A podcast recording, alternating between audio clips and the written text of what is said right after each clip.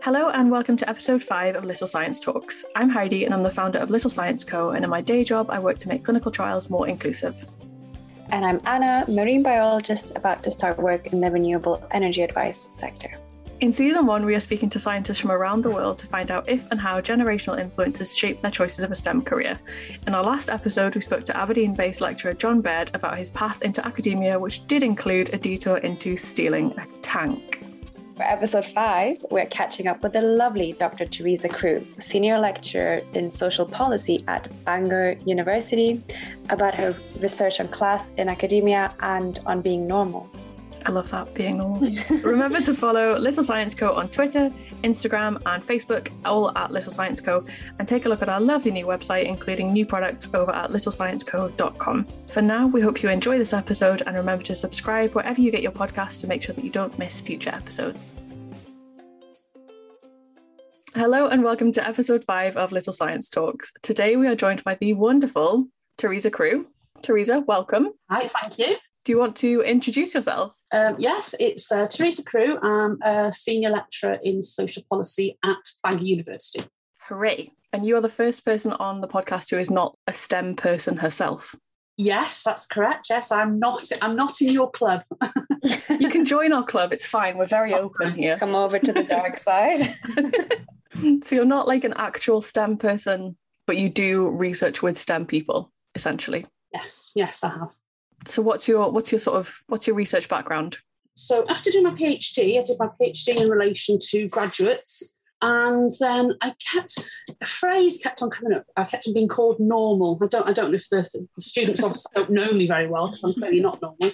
However, I kept on hearing the word normal being related to me. So just that that instant led me to uh, start doing a research project in relation to working class academics and um, I intended to interview perhaps say 10 people and it just be a small small project but when I put the call out for people to take part, I was absolutely bombarded with people who wanted to actually talk about being a working class academic. And obviously, within that, I interviewed people, um, not just, most people think I've just interviewed people from, like, say, social sciences, but I've interviewed across the spectrum, and that obviously includes STEM, um, STEM academics as well. So, that word of normal comes up a lot and I've, I've heard it a lot with regards to like my own conversations with different people as well. Someone I was talking to last week had described it as like dirt under your fingernails type of normal, like a bit of a grafter.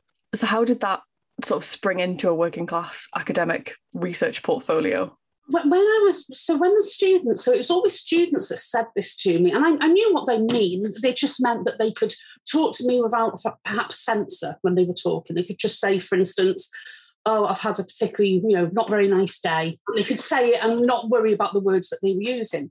But then the more I heard it, I just thought they're not me. So, for instance, the point of difference between me as a working class academic was, you know, normally people might think it was my gender, but I knew it was not based in gender um, because I'd spoken to male uh, working class academics and they came up with the same thing.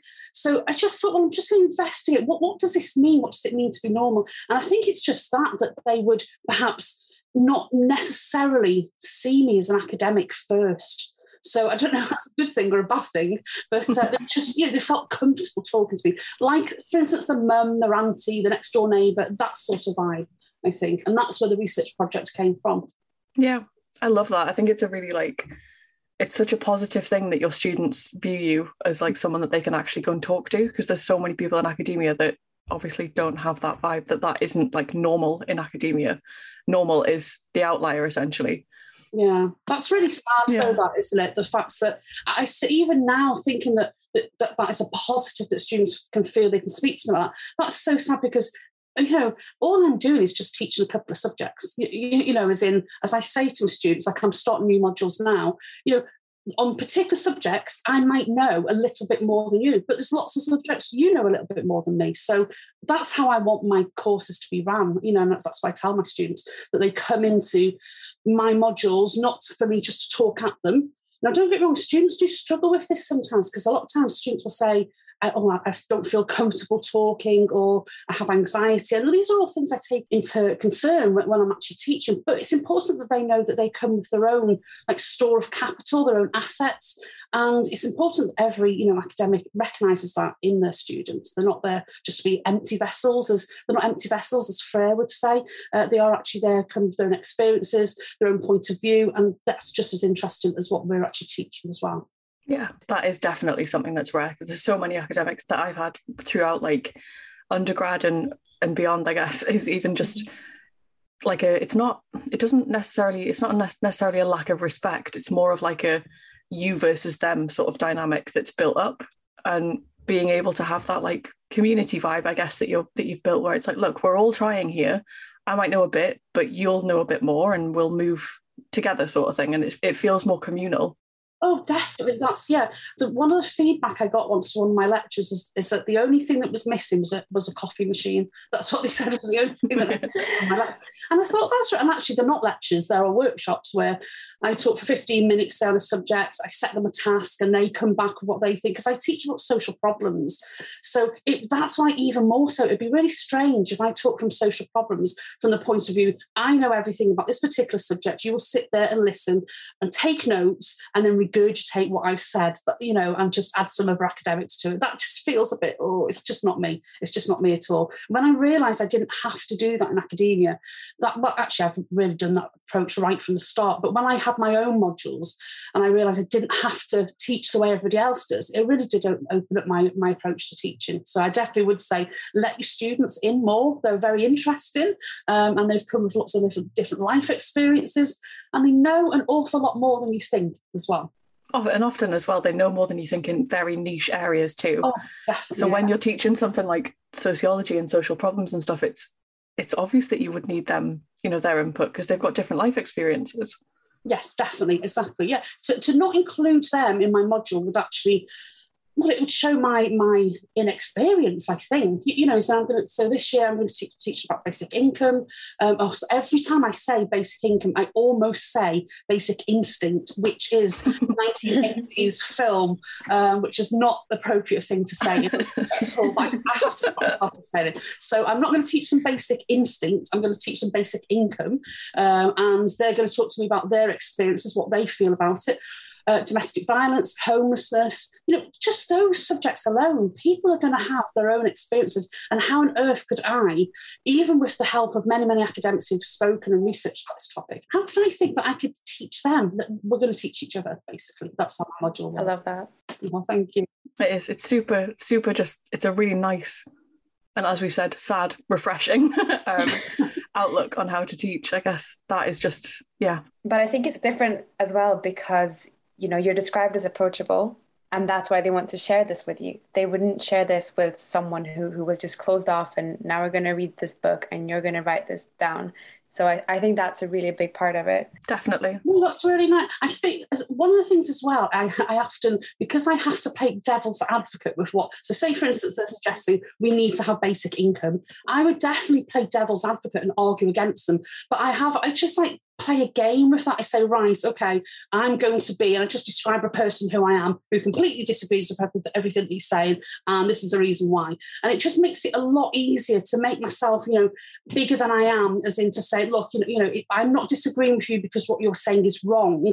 I'm disagreeing with you because I'm this particular, you know, like um, I give myself a character to play. So that settles them in as well, you know. Well, I'm hoping so because I'm going to teach it on uh, tomorrow. So I hope so because I've made it sound so good that I do hope it's as good as I hope it will be tomorrow. But normally, it sounds brilliant. Yeah, can we come? I've got to record it live as well. So, so yeah, so, so yes. It does. It sounds brilliant. I mm-hmm. remember those like those lectures as well, where you where the lecturer ends up playing a character, always stick in the student's mind more. It's like one that I had, which is completely irrelevant, but is kind of funny. We had a, a lecturer who had two rugby balls at the start of, like at the front of the desk, and it, we're in this massive lecture theatre. And I was like, what on earth are you going to do with two bloody rugby balls? If he's if this is going to be one of those lectures where you know, like they throw a ball out to make someone answer a question, I was like, don't don't be that guy. But instead, what he did was he lined tables up at the front and he ended up holding the rugby balls under his arm so that they were like ovaries and sat with his feet out and he was like this is the vaginal canal and everyone's like what but that stuck in my mind so much that he was like sat at the front essentially being a vagina. And I was like, okay then. so those like well, I teach gender, so maybe Yeah. I'll teach that one. Two rugby balls under your arm, you've got, got a pair of ovaries. Mad. But you know, right. it does, it sticks in your mind. So now I'm like, oh, that's where the ovaries are. This is the fallopian tube. Da, da, da. Ridiculous. But you know, it does, it does, it helps. And like having those characters as well also helps to sort of distance yourself, I guess, from any not necessarily prejudice, but like it doesn't necessarily have to be your view. It's your Definitely. character's view. And then you can do this like back and forward with the students to be like, but what about Yeah. this? And actually, prejudice is a good word, actually, because yes, because sometimes, like for instance, when people are talking about, so the idea of the module is that we come up with um, solutions to social problems. So this is like a grand, a grand, you know, aim of the module. So I have to argue against some of the solutions that the students come up with. So one, if I was myself, it would sound like the lecturer is arguing against what they're saying, and that means it's because it's not very good. So that's not you know an effective approach.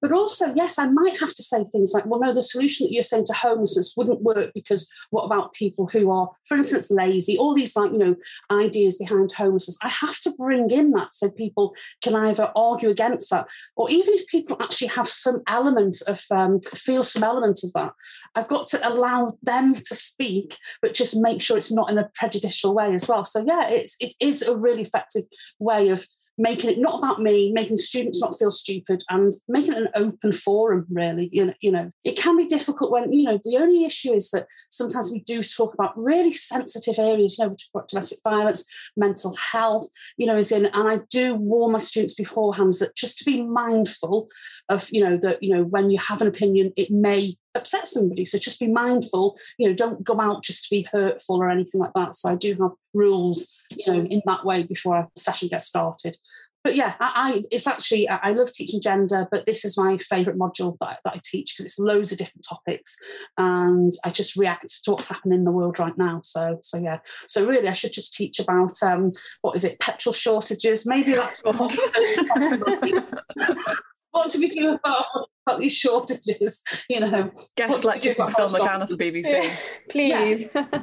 So if anyone comes in with a can, I will be quite quite distressed with that one, and I may not use a character then. But uh, yeah, so there's lots of different. There's so many ways you can go for a module like that, and I really do enjoy that. And I think that's the part that, even though I mean, I've loved writing my book, even though I did write, loved writing the book, I did find that um, I, I don't want to go away from teaching. I, I would I would hate to end up being that academic that wrote so much that I couldn't, you know, that I didn't teach.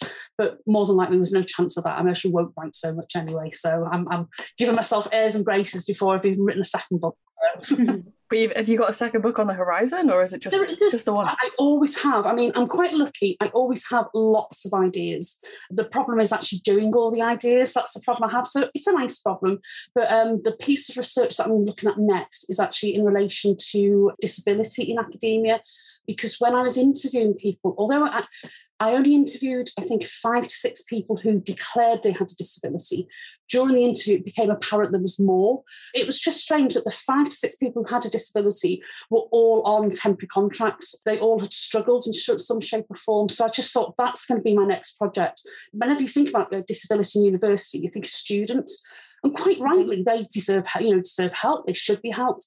But it's actually um, the academics as well that get left behind. I have epilepsy, for instance, and they often, uh, my institution, I can't think of anything else they could do for me regarding epilepsy, but there are academics who are not supported because of their disability. So Yeah. I think I always look for, again, either a social problem, problem, something that needs to be sorted. That is always the idea behind any research that I do. So yeah, potentially that might be a book. But yeah, I've got to basically I've got to get, get it started. I'm in the middle of uh, writing up at the moment, writing up the research proposal. So so yeah, it's nearly there, nearly nearly ready to start.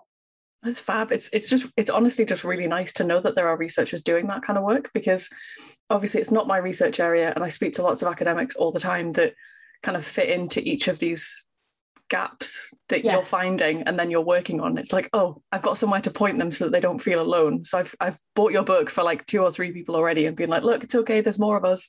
We have Oh, more thoughts. Yeah, and I think you know, and uh, the other thing with my research, I always go for lots of different areas as well. So I couldn't imagine. I mean, the academics that can do this, I think, fair play because I can't do this.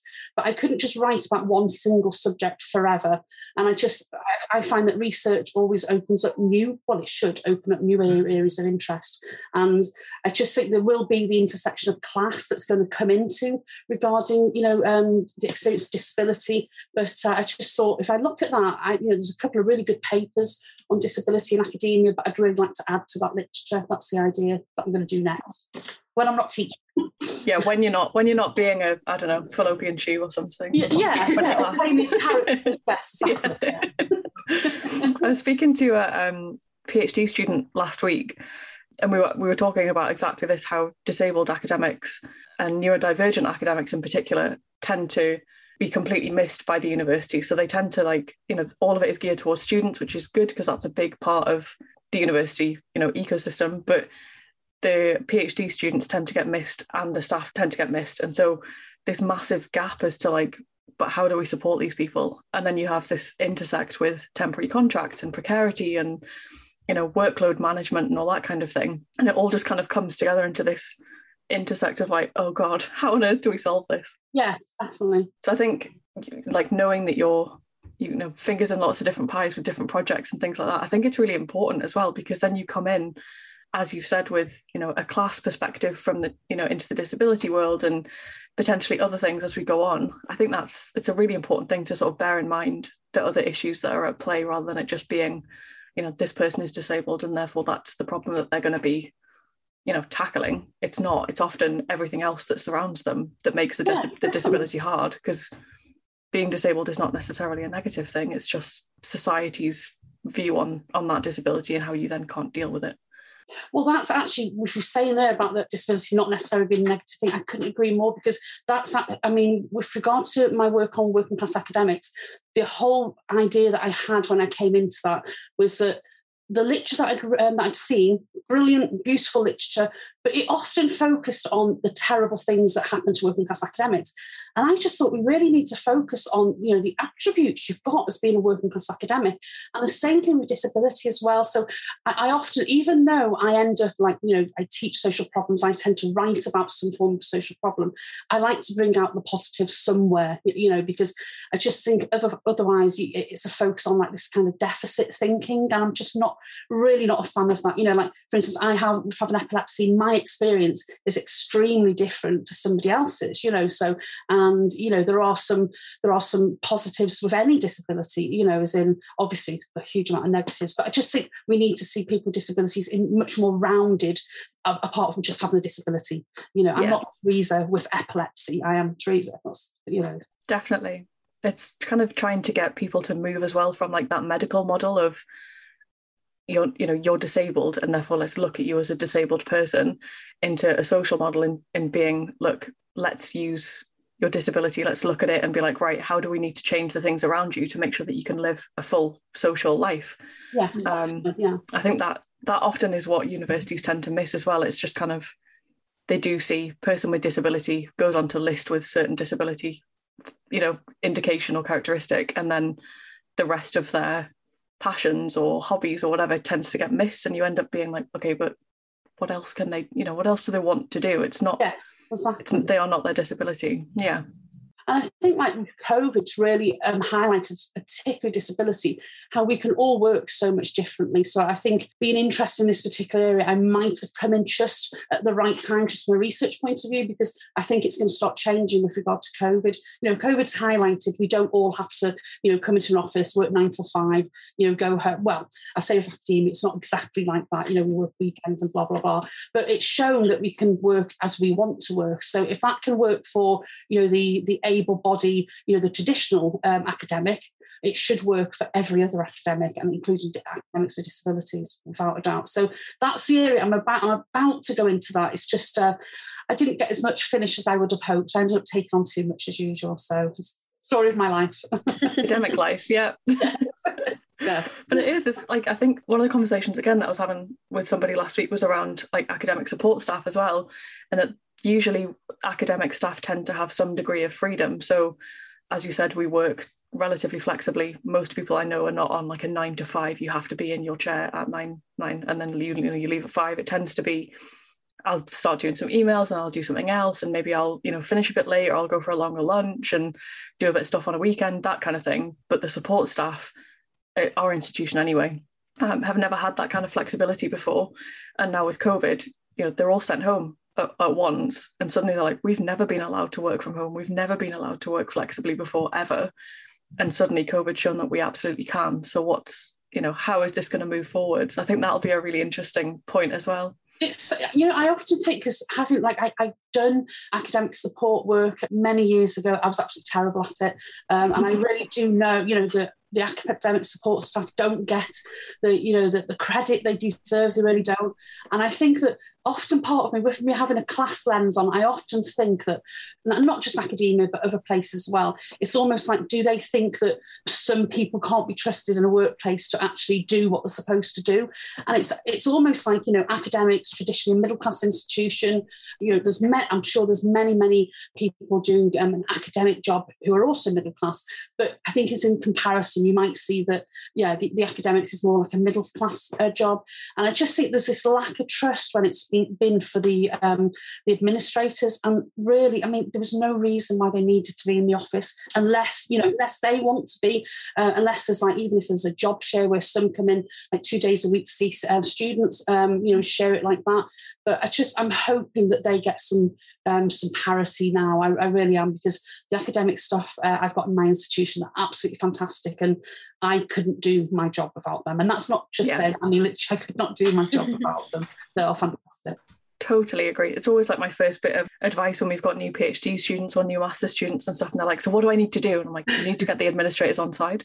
because they run all of us and if you know if they go on strike we're all absolutely screwed yes like we don't even know what rooms we're allowed into so you really need to like get get on with them. And it's like you know, saying about when you know back going on strike and things like. I think the sad part, the emphasis was all on. You know, it's very important, but it was the emphasis was on lecturers' salaries. I just thought, what about academic staff? What, what yeah. about uh, administration staff salaries? You know, that they were going through the same thing, and um, I found that a bit sad. And again, to me, it just felt all class based. Some of the, yeah, well, I see class everything everywhere, so so I would say that, but uh, it just did feel very unfair this was not a strike about um, many years ago. It was not a strike just about lecturers' salaries. It's about everybody's salaries. You know, yeah. um, so yeah. And often those, you know, the, the administrative staff as well have oh, for us anyway, they tend to have been in their post for a really long time. You know, they they get really good at it and they stay there in their job and they love it and they're really appreciated by the team around them. And then suddenly, like the pensions issue will come up, and it's like, well, come on, clearly this has to be part of their issue as well because they've usually been the ones that are running this unit for for longer than any of the academics have been in, in the same room so yeah definitely oh definitely like I, I worked as a senior tutor for the last three years and I think most of my emails were to, to the administration staff saying, what do I do here? Or sorry yeah. again to ask you this, you know, this because they knew so much more than me. So so yeah, I wish they got a lot, lot more respect than they do sometimes. It's a bit unfair. Yeah, definitely. I'm glad that there seems to be many of us that are kind of understanding that and at least like, yeah, being more appreciative than hopefully past generations of academics may have been in the same situation. And students, fellow students, or I'm not a student anymore, but please be nice yeah. to the academic support staff. They have lots to do. they really do. So and they tend to get like hundreds of emails every day. Mm-hmm. And some of them are some of them will be from students, some of them will be from confused academics that can't work certain IT systems. and they just calmly respond to all of us. I know. Just, how do you do it? Because if it was me, yeah. I'd be throwing my laptop out the window. Yeah. Yeah. I'd be sending yeah, passive aggressive uh, emails. Please find the help guide here. Yeah. Like, Let oh, me sorry. Google this for you. yeah. they are. Yeah. They deal they deal with an awful lot of flustered people. Yes. okay, so if we if we think about the book and the STEM representation that you that you have in your book particularly, the book kind of focuses on like precarity and working class academic life and how I guess the academia tends to like influence who is in it based on the structures that are, that are already present and stuff. Did you find differences between STEM groups and non-STEM groups? Like, what did you, what were your research findings in that sense? So when I did the book, so I've interviewed people from uh, 20 different subject areas, and then I would say one quarter of them were from STEM subjects. And I was a bit disappointed with that. But as a researcher, I've got to go with the, the, the networks I have. I'm sure on Twitter, the networks I have are more primarily from the arts and humanities. So perhaps there was some understanding there. But one thing that just struck me was about the visibility. I think what's over and over has been in my head is that because STEM as a you know a, a as a discipline as a you know which covers a, a wide variety of disciplines, it's perceived and positioned as a much more I think much more prestigious in comparison to arts and humanities. I often I often wondered when I was interviewing people, and I did ask um, the academics I spoke to, did you feel less comfortable talking about class? And that was something that I got over and over from the STEM academics a variety of different areas, from biology to uh, psychology to engineering. Uh, so there, there, wasn't really a difference here. It was just under the umbrella of STEM that class didn't get spoken about as much. So in the way that you know we read lots of literature how it's you know very very difficult to be a working class academic, I felt that that was more from at least um, people from arts humanities were able to speak about this. Somebody actually said to me they didn't feel comfortable speaking about class because they may sound like a radical lefty. And I just thought, well, I remember saying to, to the person, well, for one, why would that matter? You, you know, you're in university, university's traditional been, been seen as quite lefty anyway. But um, the person in question suggested they may not come across as professional. Whilst it was more acceptable to talk about gender and ethnicity, it just wasn't okay to talk about class. So I think that affected some of me being able to recruit. And I think there's just two reasons. One, because if you're talking about class, you're just reminding people of economic differences, you're reminding people of social differences. And often we don't like to be reminded of that. So, for instance, if I'm speaking to an academic from a very elite institution, I'm sure they think they've worked very hard, and they have. They no doubt have worked very hard. But people don't like to think about the advantages they may have and the barriers that other people may have. So I think that was one area. And I think as well is that they just, there, there wasn't the visibility. So it was a catch 22 because there wasn't the class visibility. They didn't hear or, you know, didn't observe people who actually actively said that they were working class. People didn't feel comfortable talking about that issue. And also, by talking about that issue, you're, you're referring to yourself as being less than middle class. And, you know, like most, most institutions that, you know, come from like a graduate job, sorry, phrase that, most graduate jobs are, you know, middle class. That's the idea behind it. You shouldn't really be saying that you're less than. I, I, know there was a person that I spoke to who um, talked about how he managed to get himself through university. He really struggled to get himself through university. And it was a series of luck. That's a, a word that you hear over and over in relation to working class people. But a series of luck meant he was able to um, finish his PhD. And I think he was a clinical psychologist. And he was talking about how when he went to diff- different visits, he had his car with him, and his car was an absolute, well, a rust bucket, he said. And the amount of times that colleagues would say, oh, well, actually, colleagues would say, who's that car out there? We can't have that car outside. That's the right, blah, blah, blah. Now, this this person never really felt comfortable oh saying oh it was his car. So he used to park it further down to avoid colleagues actually knowing it, it was his. And he said that, like, when he went on visits as well, he would avoid parking his car outside a patient's house or anything like that because he just didn't think he came across as middle class. And the issue about coming across as middle class or the issue, issue about coming across as professional came up over and over again. It came across with working class academics from arts and humanities subjects, but I found it's very different with STEM that you needed to come across as um, professional to look like you could do your job. Yeah. There was a lot more freedom from being like a social science academic. You could talk about class. People still would groan and moan and groan, but it was something you just couldn't talk about. And you certainly couldn't come across as if you were from a working class background. Yeah. Um, so that was quite sad hearing that over and over again. I really do think it affected my data collection with STEM academics.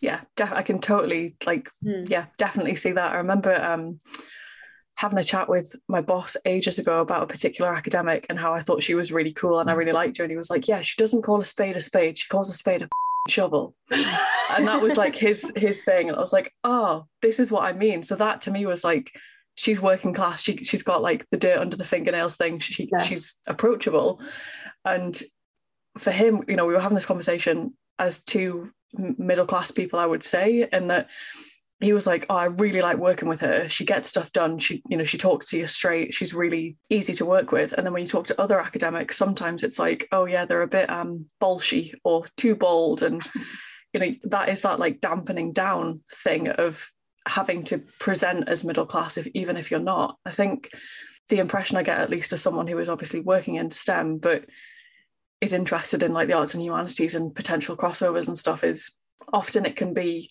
not necessarily like a good thing, but you can use it in your work as, as if you're working in arts and humanities. Whereas if you're in STEM, it tends to be you're either middle class or you're you know you just don't talk about it, you just don't mention it, Oh, definitely. which is is really sad. And it is like it makes me think. I wonder how many like working class kids just have thought STEM isn't for me and they've gone into some other area because they just haven't thought.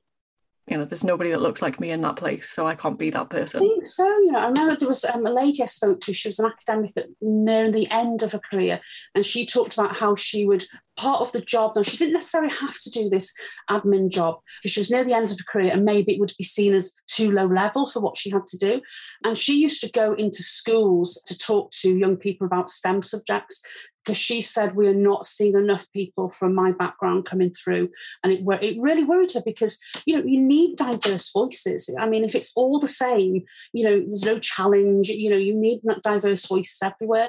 And what you're saying about, yeah, I do think it's much easier in social science. For instance, I tell my students I'm a working class academic, and I tell them that not even just to when we talk about class, for instance, I take the the class calculator. You know, I ask them what would you think potentially I could be. You know, most of the time I'll come up with middle class, and I'll take the the, the there's a class calculator that was by Friedman Savage, uh, fantastic academics who compiled that.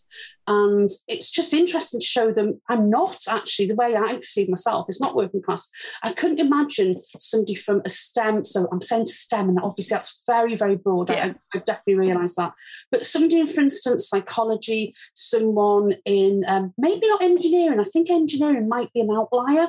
I just felt that that was a obviously there's lots of different disciplines even with engineering so but i just think maybe psychology nursing as well if you wanted sorry nursing was fine but if you wanted to become a doctor you better hide your accent you better hide anything about if you, you couldn't have a bad car so there was all these God. things that so that straight away is going to preclude people from coming in from the social aspect of coming in to become a doctor, but also from the aspect of actually money. How can you, you know, I, you know, how can you afford to have a good car when you're actually going through a degree unless you're from an advantaged background already?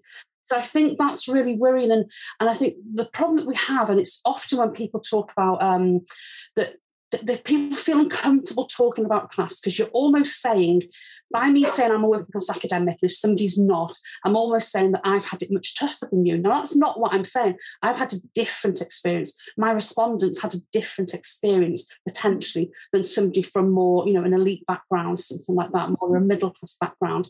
And I think we've got to recognise all types of backgrounds because it will preclude people from entering sub- subjects like, you know, the STEM subjects.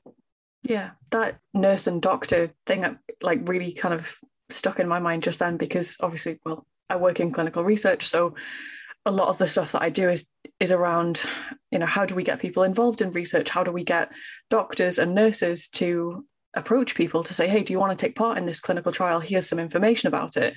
And I think the one thing that definitely sticks out is like this not necessarily a class dichotomy, but even just like being able to see yourself as a patient in whoever you're you're speaking to in a medical um, capacity. And you know, nurses tend to go by first names, whereas doctors it's doctor whoever. Yeah. Um, and even just that really seemingly simple and slight difference is massive. In that, like mm, maybe I wouldn't want a a nurse to talk to me about a clinical trial because that seems quite serious, and maybe I just want to talk about my treatment with her or him and then with a doctor maybe i'll talk about something different that's maybe a bit more serious. Like that i'm not saying that that's my perspective but that is a perspective that is present heavily in the literature around approaching people about taking part in research and stuff. And it is it's really important to to have representation across the board because as you said diverse voices are needed everywhere. And if we don't have them we're not challenged but also we can't then fill the next generation of, of people Yeah. coming up because we don't have those diverse voices to say, hey,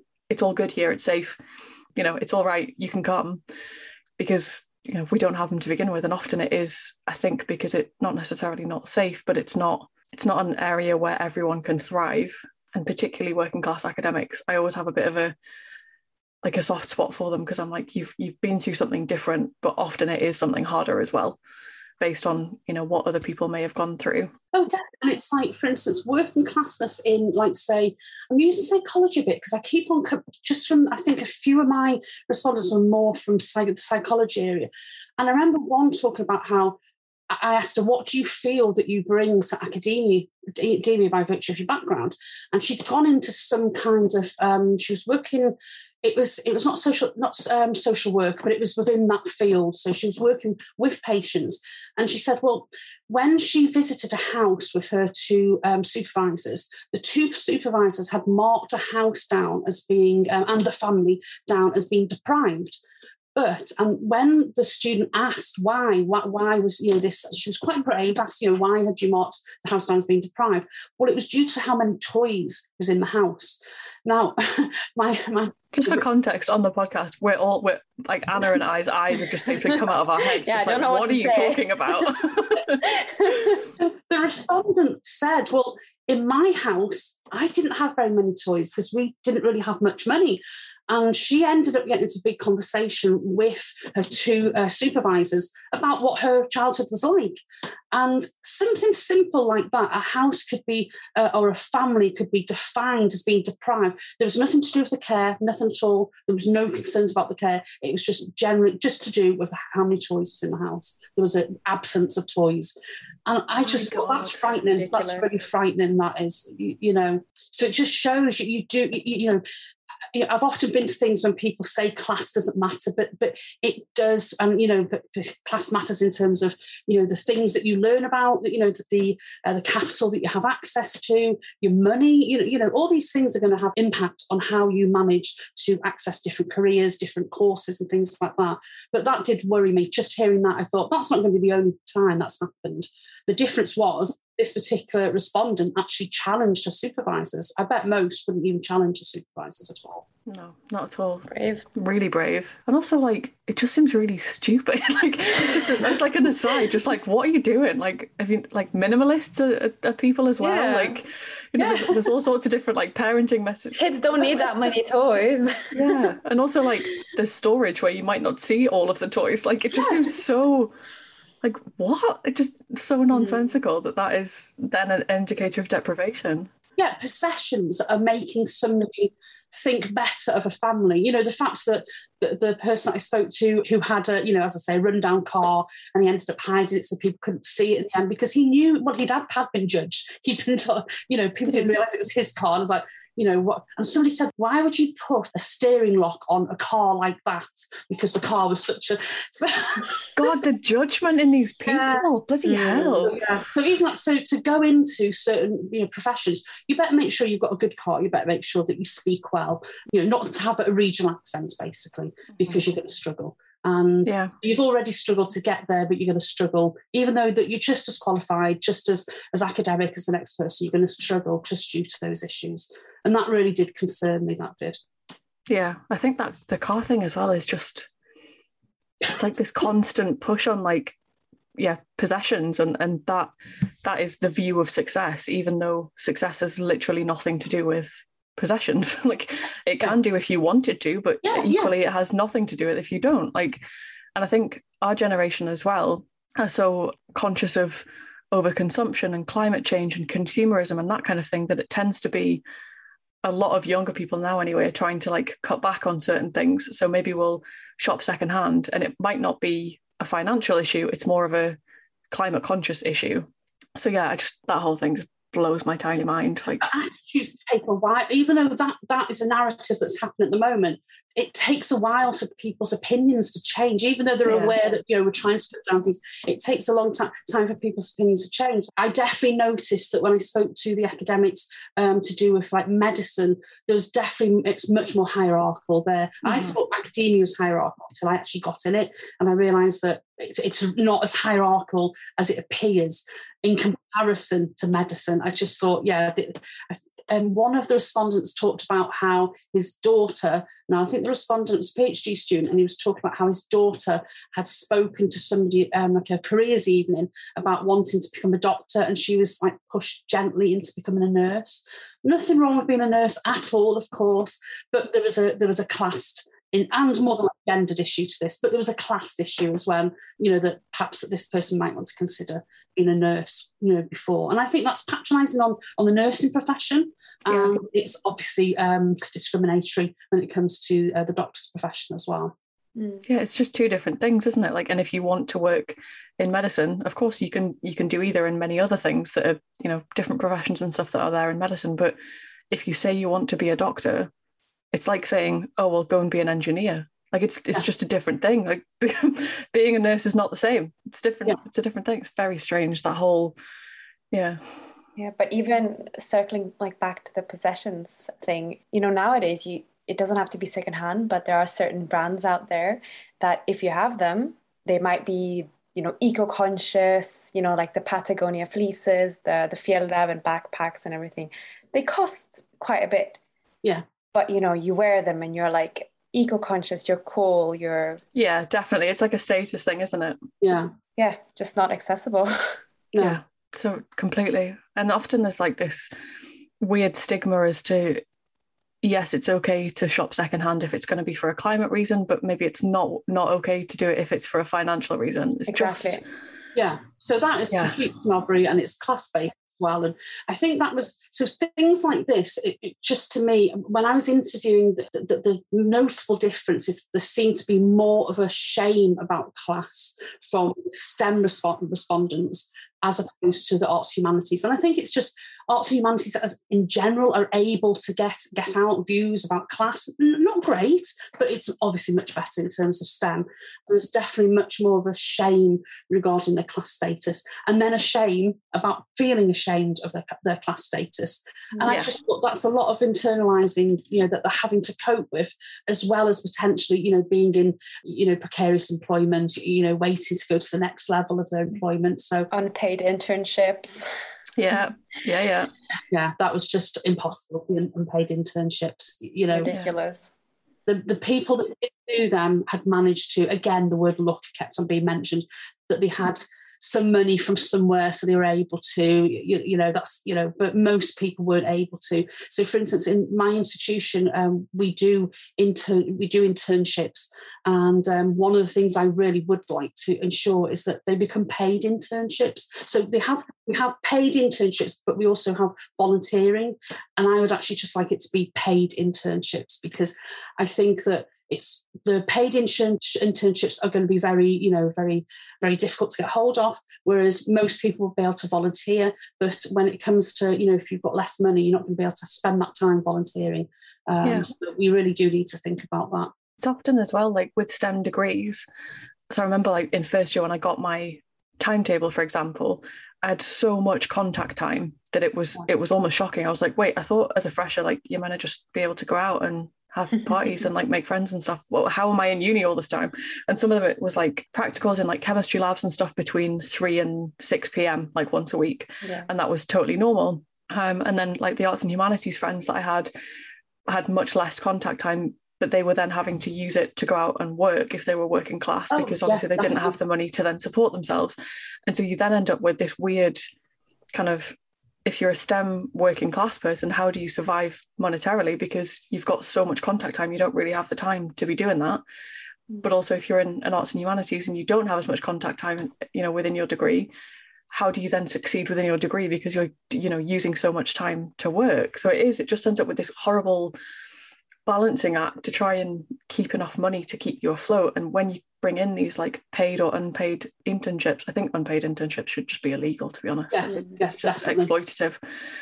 But again, you you end up with even the people that have the time, it ends up being a sort of skew to, you know, potentially slightly more middle class unless they're in the summer or, you know, when when all students have a break rather than when some students have a break. Oh, depending definitely. on how many jobs people have and stuff like that. It's just I think Yeah. internships, what worries me about them in particular is that this is a research project I want to do, but I just don't know how to do it yet. I want to look at employers. So I've looked at, um, so far I've looked at graduates, I've looked at academics, I, the employers are the next lot I would like to look at.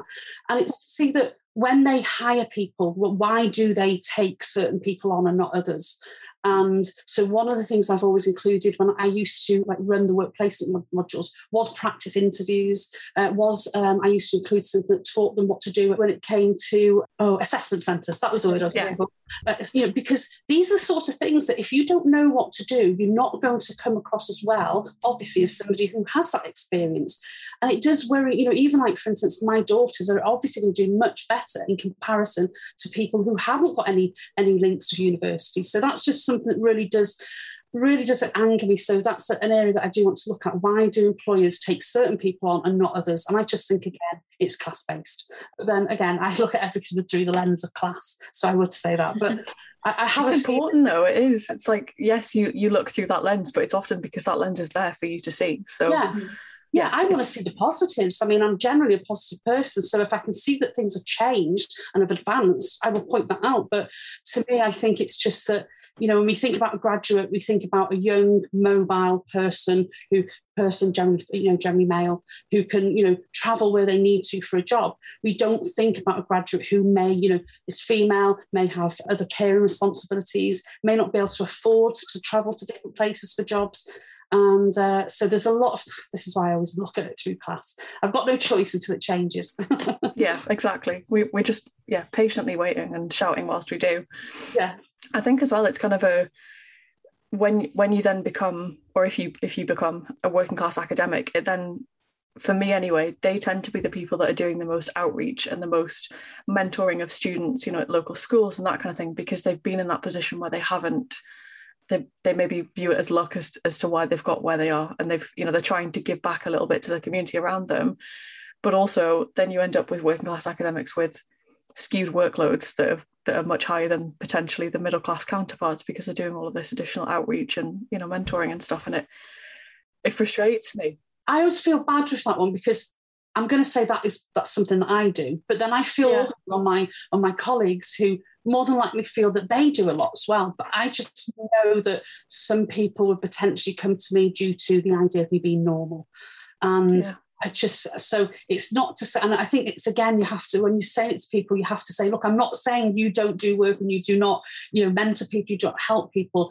but I'm saying that perhaps potentially people may feel more comfortable. So, for instance, my um, working class academics. I think all of them talked about doing some mentoring in some way. The academic I spoke to before, the end of her career has done very, very well, but she still feels the need to give something back because she's concerned about the state of her discipline if it does not include voices from you know, from outside the middle classes. That's work that really I don't think many people of her stature would do, but it's fantastic that she's doing it. But again, that's potentially she could be doing something else. You know, she needs support. It can't just be one person doing that. So, mm. so yeah, definitely. yeah i guess so i'm gonna i'm gonna play one of your devil's advocate characters here and just for full clarity i do not believe what i'm about to say um, just so we're all clear You've got to do a character so I'm like a big I'm a big white conservative man. No. Um, so in recent years, there's been a, a bigger push, or it might seem like there's been a bigger push for diversity in various parts of the world. You know, whether it's in workloads, in research populations, whether it's in the, in academia, whatever. How do you respond to someone that would potentially say, you know, like they, that person's only got where they are because of their class or because of their status? Filling a tick box again, just for clarity, don't believe it. yeah. I could argue that the people that are already there are just filling some kind of quota because they've got there just based on their own, their characteristics. So, you know, for a long time, we had people that were, were getting jobs just because they were male. And then we started to see a difference where there's, you know, there's greater var- variety in terms of uh, gender. You know, we see more female getting jobs. But we've had that for a long time that one type of person has only got the job. Now, in terms of have they got the job because of tick box, it's like there's um, there's different TV programs programs I watch. So, for instance, there's an SAS program, and they have just been um, supposedly they're no longer working for um, Channel Four, and it's due to diversity. And I always find it strange when people have a problem with that. Don't you want to be against the best? So, for instance, all that's happened when it comes to diversity is the same, you know, two different people will come after a job with the, both the same characteristics. It's not that you're giving one person a job just because they look a certain type or, you know, have like a northern accent or accent like myself. So I think it's really unfair when people say that. I think these people who've got the job, who are supposedly diversity tick box, would have gotten that job if things were fairer. And you know, I think if I was to go after jobs, I'd like to go um, against the, the whole of the field. I don't just want to go against, um, you know, like a little section and all everybody else has been like, you know, pushed out of that field. Um, you should feel confident in your own abilities. But as I say, we have a diversity tick box already. And if you take House of Commons, there's a t- diversity tick box. Um, so why not open it and have, you know, different people for a change? So, yeah. I think um, so. I was talking to again my boss today. We were talking about how in clinical trials, some well, some people have this idea where it would be it would be difficult to oversample based on ethnicity or gender or you know any other characteristic because it would be difficult then for somebody else to take those results and to believe them. And then we were having this conversation being like, but we've constantly oversampled white men for the past however many hundred years. So, you know, and we expect brown women to take those results and believe them just as much as any yeah. white men would. So, what's the issue? um, and it is like, I th- there's a book called Mediocre. I can't remember the author of it, but it's basically about mediocre white men, um, which sounds great. Oh, um, but it, oh, it ends up being. I'll send I'll send you a link to it. Yes. I'll put it in the show notes when I found found out who the author is. But it is it's about like we've we've let mediocre white men of, of a middle class status rule the world for so long that yeah maybe it's time for, for the best to come to, to the top rather than it not being mediocre white men. And it's funny because I always find it strange that when there's a complaint by the you know the injured party, and it's generally you know um, white elite men that you know that they are being overtaken, you know that their jobs being taken by such and such. And I think, well, where were you complaining when it was the opposite? You didn't care then. Um, so I just find it strange that the you know when you hear complaints about diversity, but it was like, but that was okay when it suited you. It's not okay now that perhaps that you know the field you know we look at how, what wants a wider field. I do i think quite funny. And so for instance if i get a job i would like to think i was against, against the best. I wouldn't fit you know i have actually there's research i did a while ago and um, i was actually interested in a research study and i remember feeling it wasn't suitable for me due to my ethnicity. I just knew that i couldn't bring the same yeah, the same. I didn't have the same contacts in a, in a particular area I was working, and I just thought, as in, I shouldn't go for that job. I should step aside. Is that anything? Is there anything wrong with that? You know, as in, you know, having epilepsy, I'm sure I'd bring lived experience if I did research on that. So I would have, I think, something different. I'd bring something different to the research. So yeah, I just think the diversity one, it, it's easy, it's lazy, and um, they don't care when it's when it you know when they benefit. That, that's my odd. Yeah, perfectly put. And I agree with what you just said, rather than what I said for it. yeah, there's there's too many people that are. Um, I like the character though. it's good, wasn't it? It was really, really off with it. it's it's almost like I've encountered many, many mediocre white men in my time. Nailed that with method acting. Yeah, no, I think my hope for STEM going forward is that social media and things are opening those things up. So we have like Instagram and people doing science communication stuff online, and they they tend to be not from these elite groups. You know, their their family might not have been doctors, for example. So and they're kind of navigating the system for the first time themselves, and maybe they're going to be able to impart some of that wisdom on their followers and the you know the people that they that are viewing their Instagram profiles or Twitter or whatever. So I would love to see like a change in the next couple of years based on that because I think there's so much work going on, usually by women, I will say. Um, yeah, definitely. But online to be like, look, we are here and we like things that are not just science. Like, you know, some of us wear makeup, some of us are really into fashion, like all these different things that make us human, rather than it just being like, I am going to sit at this desk or in this lab for the rest of time. um, and this is what I'm dedicated to, because it's it's often not the case. But I think even just being visible will hopefully have younger generations to be like, oh, maybe I can, maybe I could go into a place like that. Oh, definitely. Visibility is so. I mean, just if you take TV for example, just hearing different stories, it's you know like we've we've all you know watched the the rom coms where you know well I haven't the rom coms same sort of people. I want to see stories on different people that I don't know anything about their, their background. Mm-hmm. I want to see something different for change. And we are starting to see that more and more. And it does make those stories interesting that, you know, as in just learning more about different types of people, not the same, you know, white woman and white man. There's, you know, there's a, a rom com. That tends to be the thing that I'm just so bored of it. And Can uh, we stop casting Hugh Grant in every bloody role? I mean, great guy, but Jesus. We've seen him enough. Well, he must be 105 now as well. he's older than me, so so yes. He's aged well, which is he has frustrating. I haven't, but he has. oh come on, Botox baby. so I think what we usually do at the end of our podcast is to ask for a top tip or a pearl of wisdom that you would like to give our listeners. So something that either you wish you'd learned sooner or you know someone's maybe given you a pearl of wisdom and you you know you've really taken it to heart. Is there anything that you yeah basically educate us? This is your time. Okay. Right i always think aim high because so this is a boring one but it's something that i've I've, I've always tried to do I just think as in aim for whatever, aim high, whatever you want to get, because the worst that can happen is you might not get it. So it might not be the biggest pearl of wisdom, but I just think in, when I work with students, I always just say, you know, aim high, go for the best job, you know, go for whatever you want to do, do that. Yes, there will be barriers, but you can be the one that changes that. And because the worst that can happen is you don't, you know, you don't get what you want. I just think that I don't think we should be as much as there's so many barriers for us out there, and I just think we've got to push, push, and push against those barriers, you know, and just be the person we want to be rather than what society tells us we should be. So that's quite a long-winded one, but uh... oh, it's a magic one. I think there's, there's so many like often as women we need to hear that more often than other mm. people may or you know even marginalized genders need need to hear that because men just think it. yeah, yeah. There's research that shows that, like, you know, a man will look through a job description and they might only meet 60% of the criteria and then they'll still apply for it. Whereas a woman will meet 80% and go, oh, I don't fit the fit the description, so I won't even bother applying. So it is it's something to something to think about and to constantly try and do. And again, a conversation I was having the other day. At the end of it, I was like, oh, I'm just going to try and fail more. Like that was that was my little like thing. I was like, I just need to try and like make it a goal to screw up more because if I do that, then at least there's a positive when I fail to do something that I've tried to do.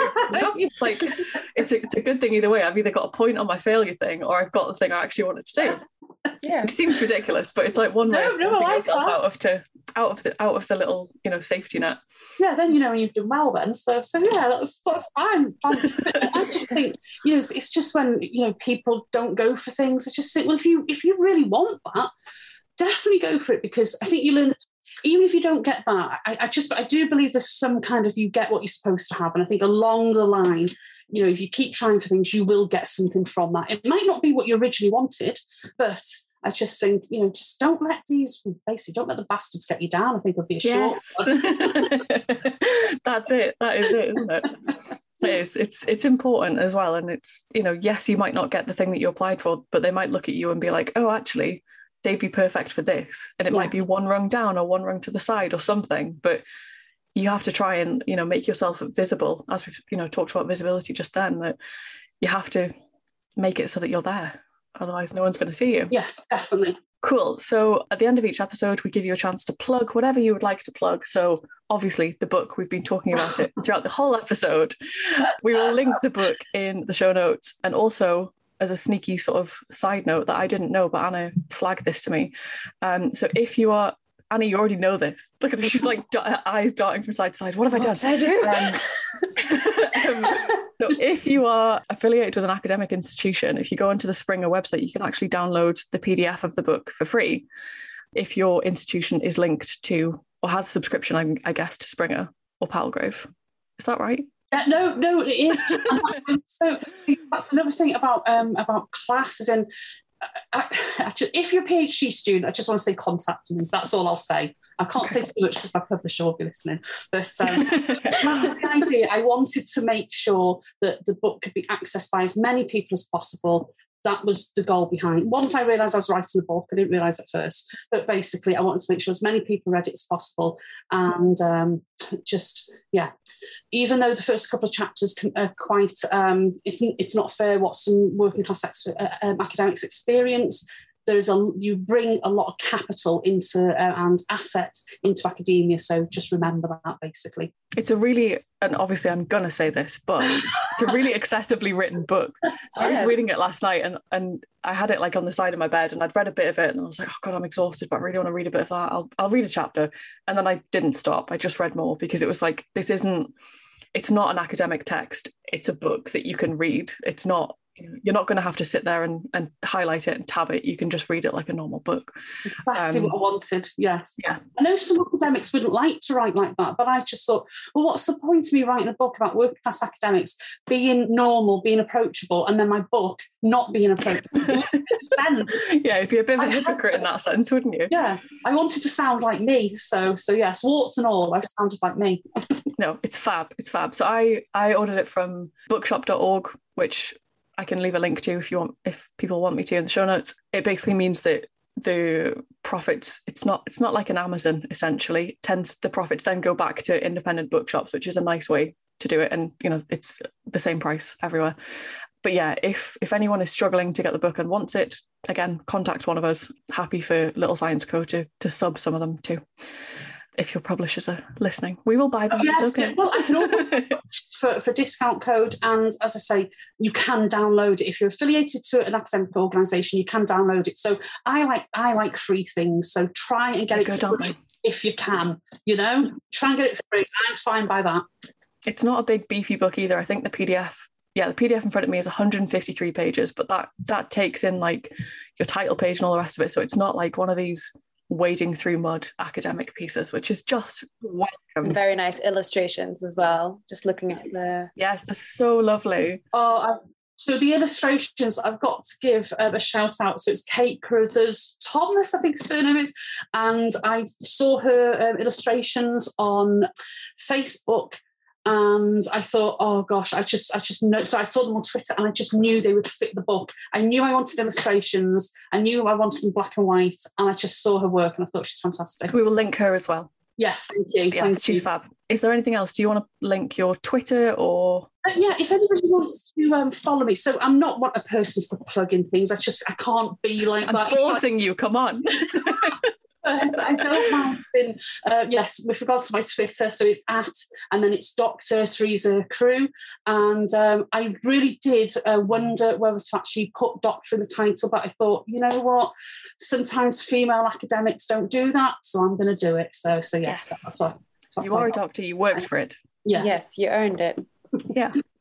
Fab. Okay, so we'll put all those links in the show notes. And I think that is it from us. Thank you so much, Teresa, for listening to us waffle, helping helping us understand what it's like, and yeah, writing a bloody brilliant book at the at the same time. Oh, thanks very much. I really do appreciate it. I really do. And it's it's a fantastic show as well to listen to. So thank you. Thank you very much. Thank you so much. You can come again. We like you.